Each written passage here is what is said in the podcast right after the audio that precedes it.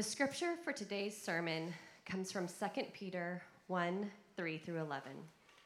The word of God speaks to us. His divine power has granted to us all things that pertain to life and godliness through the knowledge of him who called us to his own glory and excellence, by which he has granted to us his precious and very great promises so that through them you may become partakers of the divine nature, having escaped from the corruption that is in the world because of sinful desire. For this very reason, make mm-hmm. every effort to supplement your faith with virtue, and virtue with knowledge, and knowledge with self control, and self control with steadfastness, and steadfastness with godliness, and godliness with brotherly affection and brotherly affection with love. For if these qualities are yours and are increasing, they keep you from being ineffective or unfruitful in the knowledge of our Lord Jesus Christ. For whoever lacks these qualities is so nearsighted that he is blind, having forgotten that he was cleansed from his former sins. Therefore, brothers, be all the more diligent to confirm your calling and election. For if you practice these qualities, you will never fall. For in this way, there will be richly provided for you an entrance into the eternal kingdom of our Lord and Savior, Jesus Christ. This is God's word to us. Good morning. Welcome to Frontline. If, uh, if we haven't had a chance to meet, my name is Jeff Nine. I'm one of the pastors here, and, uh, and it's great to be here uh, with you. Um, I love it. This weekend was eventful. Uh, we moved our oldest into college, which so we're still. I don't know. You ask people have asked how you feel. I'm like I don't know yet. Uh, ask me in a month. We'll see. Um, but it was it was a lot of fun to see her uh, step into that, and um, and so yeah, I'm I'm a, a, uh, eager to, to to shift some gears this morning. Um, Hey, if you've been with us for the last year, you know we just finished up First Corinthians last week, that we've been walking through this book for a really long time. And, and if you've missed some of that, I encourage you to go back because what we don't want to do is leave what we learned in First Corinthians in the past. We want to pursue what does it look like to be that way in the future. And so, what we're actually going to do is we're, we're going to take the next three weeks. Uh, we're going to start a new series um, in, in, uh, in September on the book of Genesis, looking at Genesis 1 to 11 and a lot of what it is that God has, has, has, has done through creation, how He has made us, what that, what that means for our lives. And it's going to be some incredible work this fall in the book of Genesis. Uh, but the next couple of weeks, what, what uh, Chad and, and Derek and I want to do is take a moment and go, in light of all the stuff we've walked through in 1 Corinthians, how can we as a church, Frontline Yukon, pursue faithfulness? God calls us to be a faithful people. That's what Paul was calling the church at Corinth to be, is to be a faithful people. How can, what does it look like for us to pursue faithfulness? So the next three weeks, we're going to be looking at that. So I'm going to ask you to pray for me. I want to pray for you um, because I'm, I'm not interested in us uh, get, doing some kind of game where I give a TED talk and you go, it was okay, and then go to brunch and we forget it. Like, I actually am asking that God would change us. He would change us. So, God, will you do that? Spirit of God, would you work? We're not interested in exchanging information. We're interested in being a people that look like you that are transformed into your image. People that live, live like family in deep and profound ways. So, would you shape our character? Would you forgive us for our failings? Would you strengthen us where we are weak? And would you lead us in the way of Jesus, I pray. Jesus' name, amen. I love art museums. Not because I'm an art critic, I'm not. Not because uh, I actually know what I'm talking about. I know the pieces I like, and I know the pieces I think are garbage. But I, I like art museums, and, and part of the reason is I'm often find myself, not maybe with every piece, but I find myself going, I wonder what the image was that that person had in their, in their brain and in their heart when they created it. You see, because art is, is an attempt, at least good art, is an attempt to express what's beautiful to express beauty, to, to take this elusive idea of beauty and transfer it into something that we can interact with. It, it's to take the idea of beauty and give it embodiment. To give it embodiment. You see, art isn't just an idea and it's not just an expression, it's an expression of the beautiful. I think art points to humans longing for transcendence. Even those that would not claim any kind of religious faith or religious belief are longing for something that transcends what we, what we experience on the day to day basis. There's this idea of beauty that, that's beyond us, that we're, that we're drawn to. I think art points to our longing to encounter transcendence, but at the very moment that we're doing that, we're living in an age that's trying to push eclipse, that's trying to push the idea of the transcendent out of you. Charles Taylor, in his brilliant book, A Secular Age, talks about the fact that our age, our culture, our moment right now is, is, is experiencing what he calls the eclipse of the transcendence, the, the eclipse of the transcendent. This idea that when an eclipse happens, one object obscures your view of another object. In other words, what we've, we live in a world in which we are so consumed by the things around us that we can no longer see transcendence beyond the eclipse of the transcendent. We may dismiss God, we may redefine transcendence as mere human excellence, but we find ourselves pulled, I think, apart at the core. Pulled apart at the core. So here's a question I have for us today. What does it look like for us, particularly those of us that are followers of Jesus, what does it look like for us to engage this secular age, this moment in which we are experiencing the eclipse of the transcendent? I think there's a few dynamics that are actively in work, at work in our culture that we often miss. So I want to focus on two dynamics the uh, two dynamics that I think are at work around us, even if we miss them. And the first is this the first is the, the, the, the dynamic of disintegration, of disintegration. You see, fundamental to this idea of the secular age becomes this when, when I push the idea of the transcendent away, I end up finding myself fall apart at the middle, that there, there's nothing to actually hold myself together. And we begin to separate off one part of ourself from another part. We end up disintegrating what should be connected. We separate what's in our head from what's in our heart. We know things, we love things, and we just treat them as completely different set of, set of categories. We separate our public life from our private life. I'll put a mask on, I'll show you that I'm polite, but see me, see me back in the alley and it's not going to be so polite. I separate public from private. We live in a cultural moment in which we are, we are pushed and forced to, to separate our spirituality from quote unquote real life.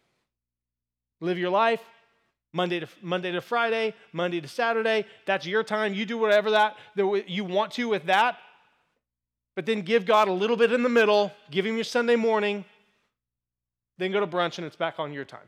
Separate the spiritual from the real life.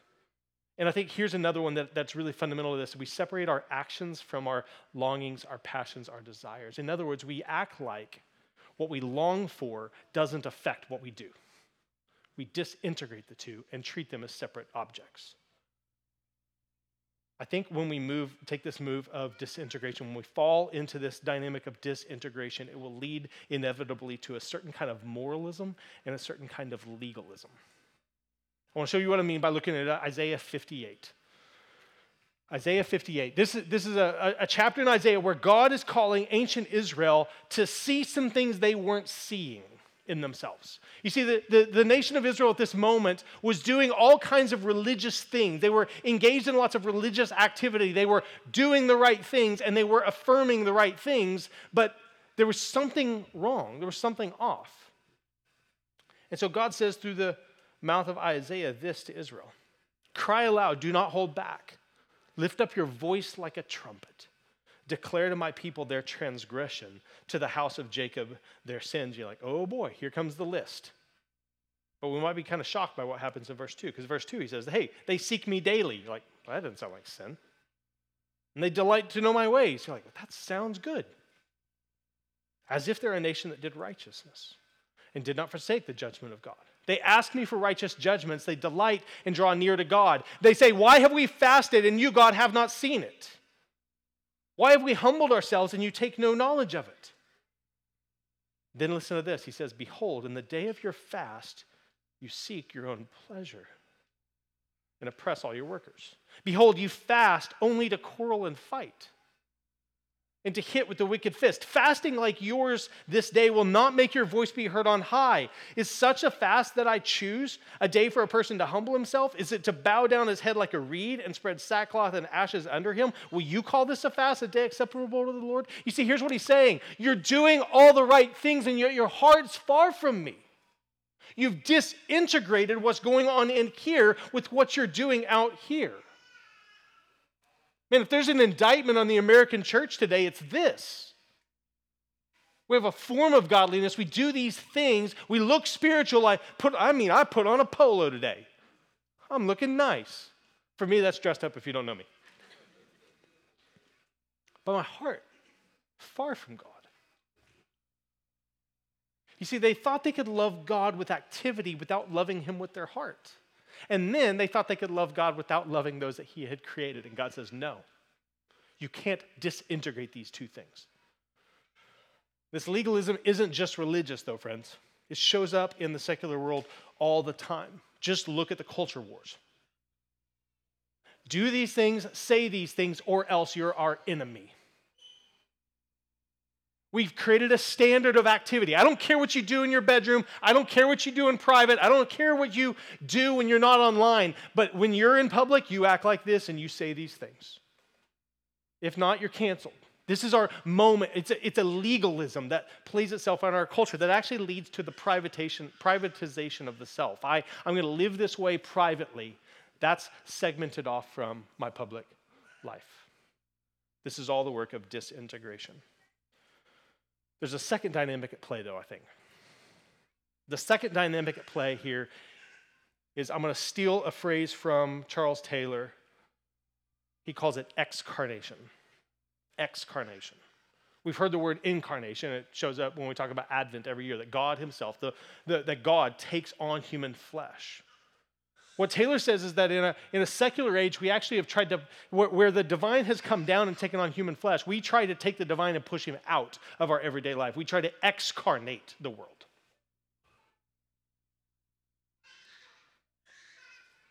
I think this is what Paul's getting at briefly in, in Romans chapter 1. Look with me here, Romans 1, starting in verse 18. For the wrath of God is revealed from heaven against all ungodliness and unrighteousness of men who by their unrighteousness, listen to this, suppress the truth. For what can be known about God is plain to them because God has shown it to them. For his invisible attributes, namely his eternal power and divine nature, have been clearly perceived ever since the creation of the world in those things in which he that, that have been made, so they are without excuse. He's saying these things. The divine is on display particularly in Jesus, but also in creation. That God has, has taken the transcendent, or as the transcendent one, has, has invaded our plane, our world, and put his power on display. Verse 21 For although they knew God, they did not honor him as God or give thanks to him, but they became futile in their thinking, and their foolish hearts were darkened. Claiming to be wise, they became fools. Listen, and exchanged the glory of the immortal God They've exchanged the, the glory of the immortal God for images resembling mortal man and birds and animals and creepy things. In other words, this idea that God has come down in flesh in Jesus so that when I behold Jesus, I behold God, we're going to push him out of view and replace him with the image of us. I'm smart. I'm strong. Look at me. And we simply elevate the human while eclipsing the divine. Frontline Yukon, we're not immune from these two dynamics. We're just not. They are subtle and they are often working behind the scenes in ways we don't see, but I want you to listen to me. We're not immune from them. We are affected by these dynamics of disintegration and excarnation in ways that I don't think we recognize. We are shaped by the liturgies of our world. We are shaped by the voices of our world. We are shaped by, listen to this, the assumptions of our world. The ways that concepts of the world enter into our vocabulary in ways that it just feels like we're just talking, it's just normal. It's just, it's just normal. It's not normal. It's not normal. These, this work of disintegration, this work of excarnation is not normal, and I want us to not be naive. We are all being affected by the dynamics of disintegration and excarnation. So that's been cheery. Does Christianity have a response? Does the Christian faith have a response to these two dynamics? Yes. Just in case there was suspense, don't know. Is there? Is there? Yes, there is. The Bible gives us a different vision. In the place of the idea or the concept of disintegration, Christianity gives us the idea of integration. We are holistic beings and we live holistic lives. Whether I try to separate out what I want from what I do and try to act like they're two separate categories, to act like I can be moral over here and, and know that there's a bunch of junk in my heart over here and not touch it. Like that idea, we know that's not true. They're connected. Those things that are in your heart eventually are going to show up. Can I get an amen? Put enough pressure on this soul, and the worst of me comes out. This is, I think, what Jesus is getting at in Matthew 22. Matthew 22, verse 34. But when the Pharisees heard that he had silenced the Sadducees, see, the Pharisees and the Sadducees are trying to get Jesus in trouble and they keep failing. Uh, uh that when he, they realized that they silenced the Sadducees, they gathered together, and one of them, a lawyer, asked him a question to test him. They're trying to find a way to dismiss Jesus, to, to excarnate, to push him away. Teacher, verse 36, teacher, which is the greatest commandment of the law? And he said to them, You shall love the Lord your God with all your heart Done. no, no, he didn't stop there, did he? He didn't say, hey, just love him with the, the spiritual time of your week. Like, no, no, no. He says, love the Lord your God with all your heart and with all your soul and with all your mind. Every part of you. This is the great and first commandment. And the second is like this you shall love your neighbor as yourself. On these two commandments depend the law and the prophets. I think what Jesus is getting at here is two different ways in which incar- uh, of, of, um, of uh, integration works in us. The first is integration of being. You are a holistic being, body, mind, soul, strength. All of you is one, unified. You can't separate out one part of you and follow Jesus with that part and then leave this over here to just do whatever you want. You don't, can't do that. You are integrated in your very being. But he's getting at a second work of integration, and that's the integration of your love. He makes it very clear here that you're to love God and to love others. And if you look at any of Jesus' other teachings, you're going to realize he says that those two are linked. You can't truly love others if you don't love God, and you can't truly love God if you don't also love others. So, to confront the idea of disintegration is the biblical concept of integration, but to concept excarnation, I'm going to let you take a wild guess on what confronts that, and that is the biblical concept of incarnation. But I want to make it very, very clear incarnation is not something we do, it's only something Jesus does. To incarnate is that God Himself takes on human flesh. We don't get to do that. We're not divine beings. Uh, we are not divine goodness. That doesn't apply to us. He took on human flesh and dwelt among us. And as such, as he walks this earth, he points us to transcendence. He, he says, If you've seen me, you've seen the Father. Incarnation. Look at John chapter 1, starting in verse 1. In the beginning was the Word, and the Word was with God, and the Word what? Was God. He was in the beginning with God. All things were made through him, and without him was not anything made that was made. In him was life, and the life was the light of men. The light shines in the darkness, and the darkness has not overcome it. Now, let's skip to verse 14. And the word became flesh and dwelt among us. And we've seen his glory, glory as of the only Son from the Father, full of grace and truth. You see, our age wants to say, yeah, Jesus can be a teacher, he can be a, an inspired prophet, but he can't be God. And the scriptures are very clear no, no, no, this is God in flesh.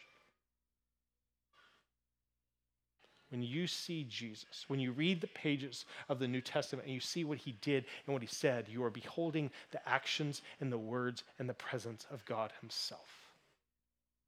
The transcendent is not eclipsed in Jesus, it is put on display.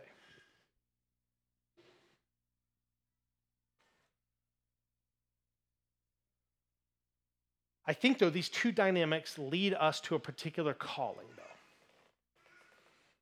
As we move towards these, this, this idea of integration, and as we, we behold uh, the, the incarnation of Jesus, it leads us, I think, to a, to a movement that God calls us to, and this is where I want us to focus the rest of our time, is the idea of embodiment. The idea of embodiment. That we are to not just act out in a, in a wear a mask kind of a sense, but actually to put flesh to ideas of godliness, goodness, righteousness, holiness, joy. We are to actually embody joy. Why? Because God has given it to us to enjoy and to embody in the world. We are to embody goodness. Why? Because God is good and He calls us to be like Him. He calls us to reflect Him. He calls us to embody that in the world around us. He calls us to embody justice in the world to not just talk about terms. We're not talking about an artist that had an idea and then left the canvas or left the clay on the side and went and just had an idea. No, they actually expressed it. Christian faithfulness means that we take these things that God has given us and we express them, we embody them in the world. But how, you might ask? Let's ask Peter. I love 1st and 2nd Peter for these particular reasons. Peter talks very explicitly that he's writing to a church that's in exile. In other words, they're not, they're not holding on the, the, the, the reins of power. They're not in control. They're not the dominant cultural force around them. They're exiles. They're, they're citizens of heaven walking around the streets of, of Rome and, and other nearby nation states. living a life very different from the world around them. And that's why I love coming back to 1st and 2nd Peter to say, Peter, what would you say to us in a cultural moment like what we're walking through? So let's look at 2 Peter chapter 1 verse 3. His divine power has granted to us all things that pertain to life and godliness through the knowledge of him who called us to his own glory and excellence by which he has granted to us his precious and very great promises, so that through them you may become partakers of the divine nature, having escaped from the corruption that is in the world because of sinful desires. Now, I wish I would love to spend way more time than we have capacity this morning in these verses. I, I really wish we, we could, but I want to point your attention to three, three words, and, and, and like a good pastor, they all start with P. I mean, I didn't write it, Peter wrote it, but I'm going to take advantage of it power. Power. He says this that his, God's divine power has granted to us all things. Can we just stop right there and go, it doesn't always feel like it, does it? But it's true. God's not holding out on you. He's not holding out on you. You may want him to work a particular way in a particular moment, but he, he's working in you and through you, maybe in ways you're not aware of, but it's not because he lacks the power or he's withholding his power. He has granted to us all the things that we need by his power, everything we need for life and godliness. The second thing, promises. He has granted to us his precious and very great promises. And let's just remember God is not just a promise maker, He's a promise keeper. He keeps His promises. The third P word, partakers. That through these things, this power and these promises, you may become partakers. Listen to this in the divine nature. I don't even understand that. That's like so transcendent and beyond my capacity to even get my head around that somehow we might partake in the divine but I want it. But towards what end, he tells us that he has given us this power, he's given us this promise, he's brought us in as partakers of the divine nature. Why? It says here in verse 4 having escaped from the corruption that is in the world because of sinful desire. See, what, what, what the Bible tells us from beginning to end is that sin is killing us, sin is destroying us, sin is corrupting us. From Genesis 3 and the first sin of Adam and Eve till now, sin is the thing that's eating at our souls. He's trying to save us from that. He's trying to rescue us from that. He wants to deliver us from that. But how? Luckily, he's not done. Look at verse 5. For this very reason, because of all this, friends, for this very reason, make every effort to supplement your faith with virtue, and virtue with knowledge. And knowledge with self control, and self control with steadfastness, and steadfastness with godliness, and godliness with brotherly affection, and brotherly affection with love. For if these qualities are yours and are increasing, they keep you from being ineffective or unfruitful in the knowledge of our Lord Jesus Christ. For whoever lacks these qualities is so nearsighted that he's blind, having forgotten that he was cleansed from his former sins. Frontline Yukon, we are called to embody these seven things. Let's hit them quickly virtue. This is not merely about doing right things. It's not simply about knowing right things. It's about being righteous. That we actually embody these virtues, these, these, these, these, these. It's even so hard to put your head around what is this virtue, these, these things that are godlike that we're called to inhabit, we're called to embody, we're called to not just do right things or say right things, but to be made right, to be virtuous, to add to our virtue knowledge. This isn't mere data, friends. This isn't scientism. This is knowledge of God, knowledge of the divine, experiential understanding of who He is. Add to your view, virtue knowledge. And add to your knowledge, third, self control. Disciplining your life matters. Paul will say, I beat my body into submission, a little extreme maybe, but he says, I, I discipline myself like an athlete that I might run the race. I, I, am disciplining myself because I, I know that there are things that are, that are coming after me. Sin wants to destroy me, and, I, and it takes effort and it takes self control to, to, to hold these things at bay. Add to your to knowledge, self control, and add to your self control steadfastness. I, I want, friends, for us to be a steadfast people.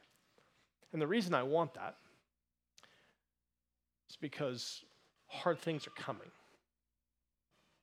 I don't know what those hard things are going to be. Maybe you're in the middle of that right now. You're in the middle of the hard thing right now. Steadfastness is something that God gives us as a gift to hold us. It doesn't mean we feel steadfast, let me assure you. Sometimes when you're standing steadfast in a storm, you feel the push and pull of the storm and you don't feel stable. But we're asking God to build in us steadfastness, resolve to stand in the midst of storms. Add to steadfastness godliness. He calls us to be holy as He's holy. He calls us to reflect Him in godliness. And add to your godliness brotherly affection. Guys, the call of community is not because we have a community director that needs to get paid and needs to justify his job. We want to be a people of community because God has called us to, together to be family because of brotherly affection, to move towards one another, not in a passive love, but cultivating, listen, affection. There will be people in this church that annoy you, and I'm probably one of them. I got one amen out of pocket today. We are called to cultivate affection for one another, to move towards one another as family and as friends. And lastly, to add to this, love. We're called to love God and love others.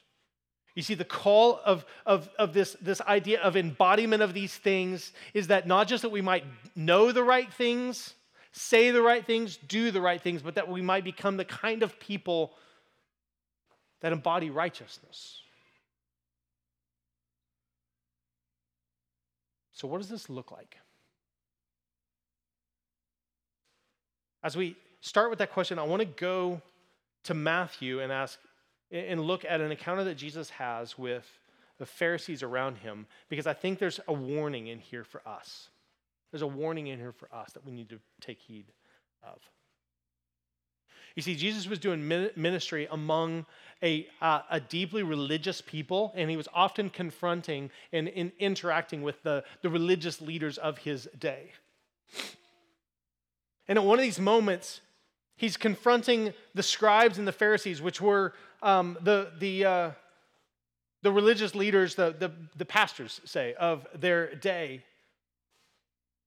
These were people that were praised by the people around them, lifted up by the rest of the pe- people around them. They would have gotten the retweets, or is it a re-X now? I don't even know. Retweets, repost, I don't know. They, they, would have got, they would have been the people that are, that are on the stages, on the YouTube clips. These would have been the people to go, hey, have you read the book by so and so? These are these are the people that people looked up to.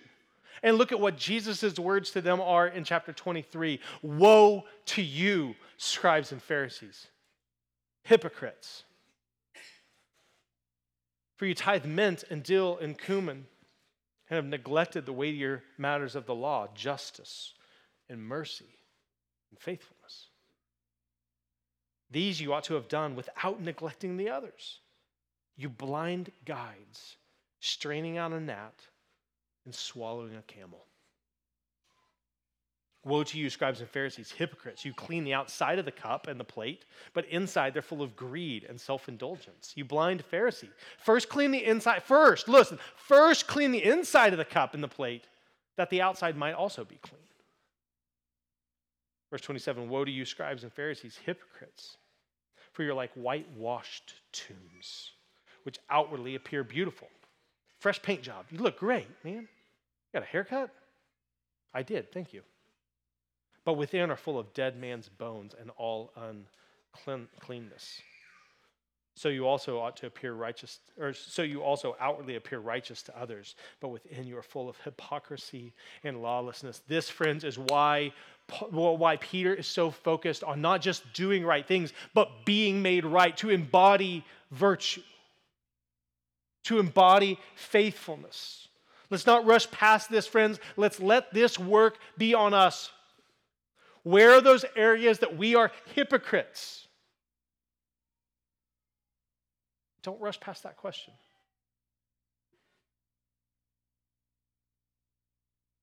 Let's see where Peter continues. Look at verse 10 because Peter's not done. He tells us to put these things on. He calls us to embody these seven things as followers of Jesus, but he's not done yet. Look at verse 10. Therefore, brothers, be all the more diligent to confirm your calling and election.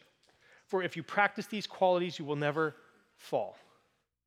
For in this way they will be richly provided to you, provided for you an entrance into the eternal kingdom of our Lord and Savior Jesus Christ the first thing Paul calls them to do is to be diligent to confirm their calling and their election. Be diligent to confirm. I want to point out a little vocab lesson. Confirm is not create. You don't create your election. You don't create your calling. You don't generate it. You don't earn it. You don't purchase it. You confirm what's been granted. You don't save yourself by being by putting on virtue and then putting on knowledge and then putting on self-control. You don't you don't earn salvation that way, friends. By doing those things, you're simply confirming God's at work in me. His election, his his salvation, his work of saving me. Election is his work, not mine. He creates, we confirm. The second is this that we are called to embrace liturgical formation. Now, we, if you're familiar with the word liturgy at all, you may think, well, is that like just a Sunday thing? Is that the, the fact that we prayed in and then we give it? No, no, no. Liturgies are rhythms of life. There's a liturgy to what we do on Sundays, yes, but there's a liturgy to what we do in community groups. There's a liturgy to how we live our lives daily. We are living in the world of liturgies. James K. Smith talks about the liturgy of the mall, that when you go to the mall, you're actually taught things. You're formed a particular way to see the world. Liturgies are those rhythms and actions of life that form the way we see the world and form the way we live in the world.